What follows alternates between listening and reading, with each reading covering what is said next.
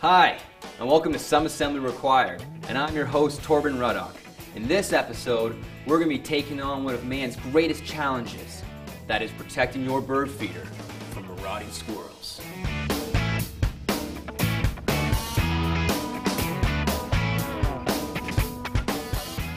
How many of you have been thwarted by evil squirrels? Squirrels that try to steal all your bird seed. Squirrels that ruin the appreciation of birds in your backyard.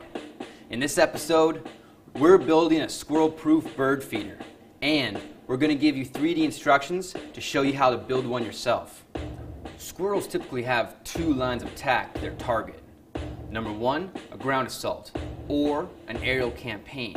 Now, we win if we can thwart the ground assault and make an air attack impossible.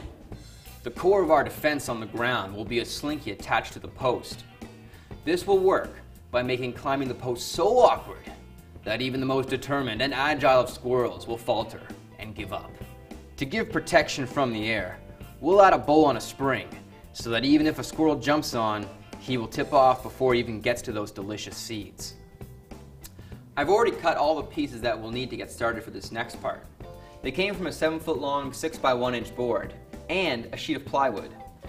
We'll also need an 18 inch diameter metal bowl, a metal door stopper spring, our stand, everyone's favorite slinky, and a couple sheets of plastic. Let's skip over the basic building of the bird feeder. You can get all the instructions by clicking on the link beside this video, which will take you to the free publisher model. The first tricky part is adding the bowl to the top. I already have my wood cut out here with part of my door spring assembly installed. Next, we'll take a screw. We want to make sure it's got a wide enough head that it does not slip through. We're going to slide it through like that. Next, we thread the whole assembly into the bowl and tighten with a bolt. Afterwards, we screw the entire assembly on to the top of the bird feeder. Yeah, that should thwart the aerial attack. Now let's move on to the ground defenses. We're going to take the slinky and we've slid it up the pole. And the next step, we'll staple it to the base. Now it's time for the field testing. We set this up in the backyard and it thwarted every squirrel that came at it. Awesome.